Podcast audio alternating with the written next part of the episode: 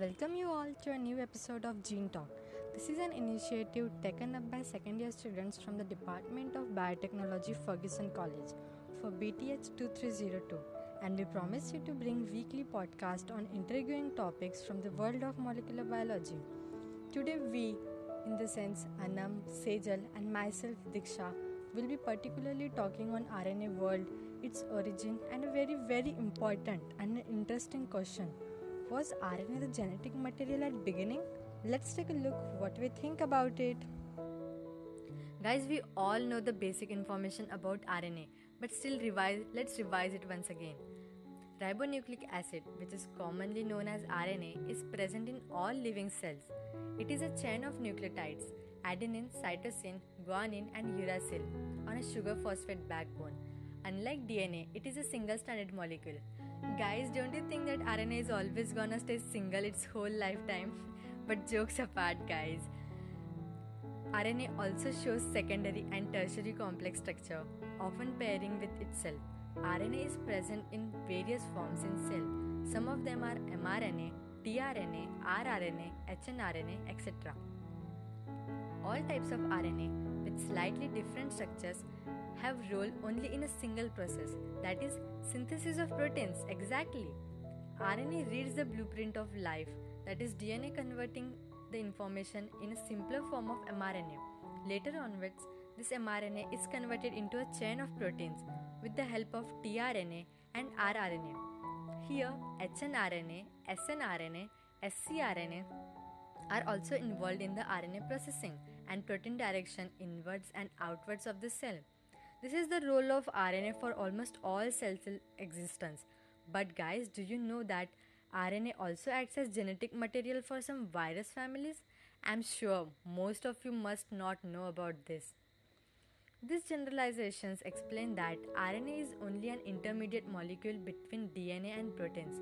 But was the case same million years ago? Was RNA a form of genetic material of all cells which landed to be only an intermediate? Why RNA, a more simpler and diverse structure, isn't a genetic material? Or was it an earliest genetic material but we still are unaware about it? Oh god, such questions are actually kind of brainstorming for me, and I'm sure it's the same case for most of you all. But relax, guys, let's discuss this topic with my friends and see what they have to say on this topic, and I'm sure we will come to some conclusions. Now let's hear what my friend Sejal has to say on this topic. Hey guys, here we'll be seeing whether really RNA was the genetic material of the primitive cells or at the start of life. Yes, various evidences prove this, and let's take a look at some of them.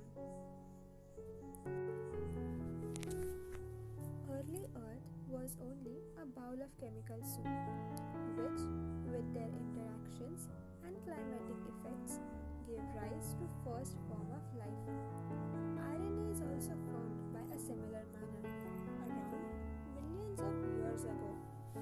RNA both stored the genetic information and catalyzed the reaction in primitive cells.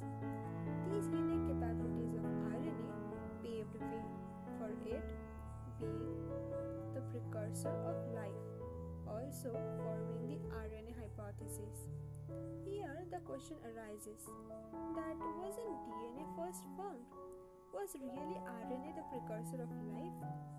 But RNA's simplicity and versatility cleared the question for it being former in formation of life. It is studied that the prebiotic pool had molecules which assembled together forming RNA, which due to its instability broke down, but was again formed, giving rise to RNA first.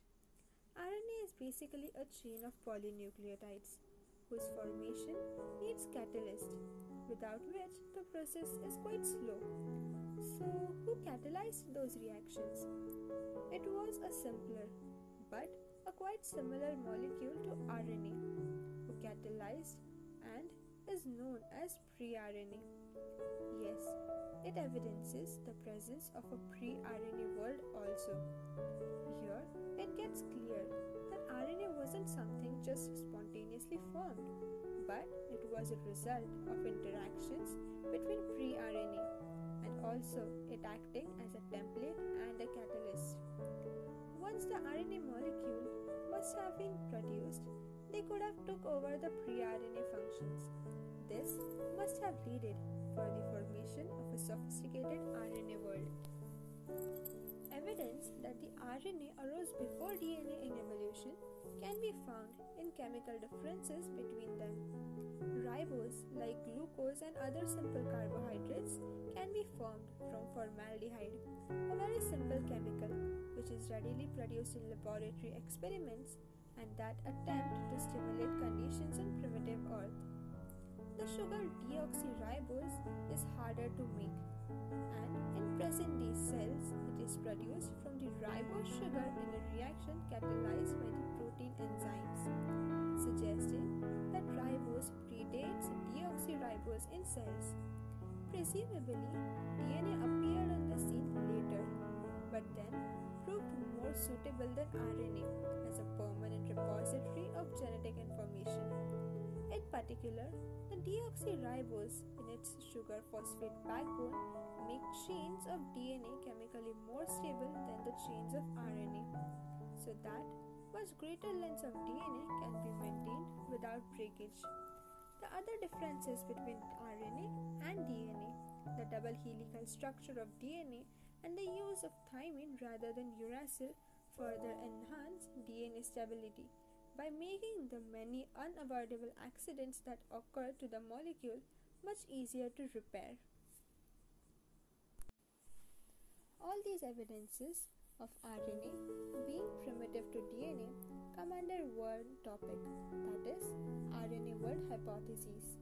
Also, various experiments suggest that RNA was primitive to DNA and also must have acted as the genetic material. Hi guys, yes, I was indeed reading about some interesting research carried out by chemists at the Georgia Institute of Technology.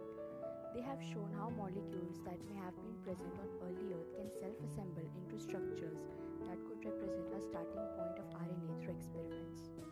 The study was published online in the Journal of the American Chemical Society. In our study, we demonstrate a reaction that we see as important for the formation of the earliest RNA quoted Nicholas Hud, professor of chemistry and biochemistry at Georgia Tech. The scientists began investigating bases which are not only related to RNA but also have the capability to assemble with other bases so as the information could be stored. One such suitable molecule is triaminopyrimidine or TAP. TAP was mixed with ribose under conditions meant to mimic a drying pond on early Earth. TAP and ribose react together in high yield, with up to 80% of TAP being converted into nucleosides. The researchers demonstrated this property of the TAP nucleosides by adding another molecule to the reaction mixture called the cyanuric acid, which is known to interact with TAP. Even in the unpurified reaction mixture, non covalent polymers formed with thousands of paired nucleosides. However, triaminopyrimidine is only one interesting candidate for one of the first bases that eventually led to modern RNA molecules. Hud believes there are many others. In future, Hud's lab and other laboratories in the Center for Chemical Evolution will investigate the origins of RNA's phosphate backbone as well as other pathways toward modern RNA.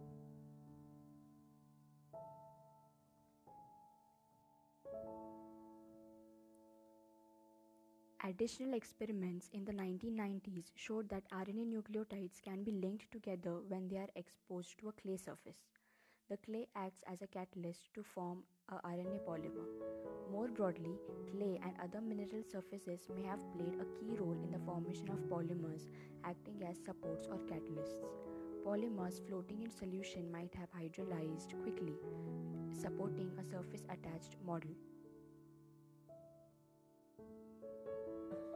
To add to your point, as in you have now told about the clay surface experiment, I once have read about a clay which is named as Montmorillonite. It also has catalytic and organizing properties that may have been important in origins of life, such as ability to catalyze formation of RNA polymerase. So, to conclude, we would like to say that from our knowledge of present day microorganisms and the molecules they contain, it seems likely that the development of the directly autocatalytic mechanisms began with the families of molecules that could catalyze their own replication. RNA catalysts probably developed the ability to direct the synthesis of polypeptides, and DNA was most likely a later addition. It is also to be noted that RNA can be converted into DNA by reverse transcription, which further strengthens that RNA would have been the initial pathway for the cells. To quote the Nobel laureate Jack Szostak, years ago RNA was kind of a big player in the cell. Now our picture is completely inverted and we think RNA is really an important thing. If RNA is responsible for love, DNA is responsible to carry forward this love. Thank you everyone for tuning into this podcast. If you like this session, please consider leaving us a review. Stay tuned for such fun and informative discussions with us on FC Biotech's Gene Talk.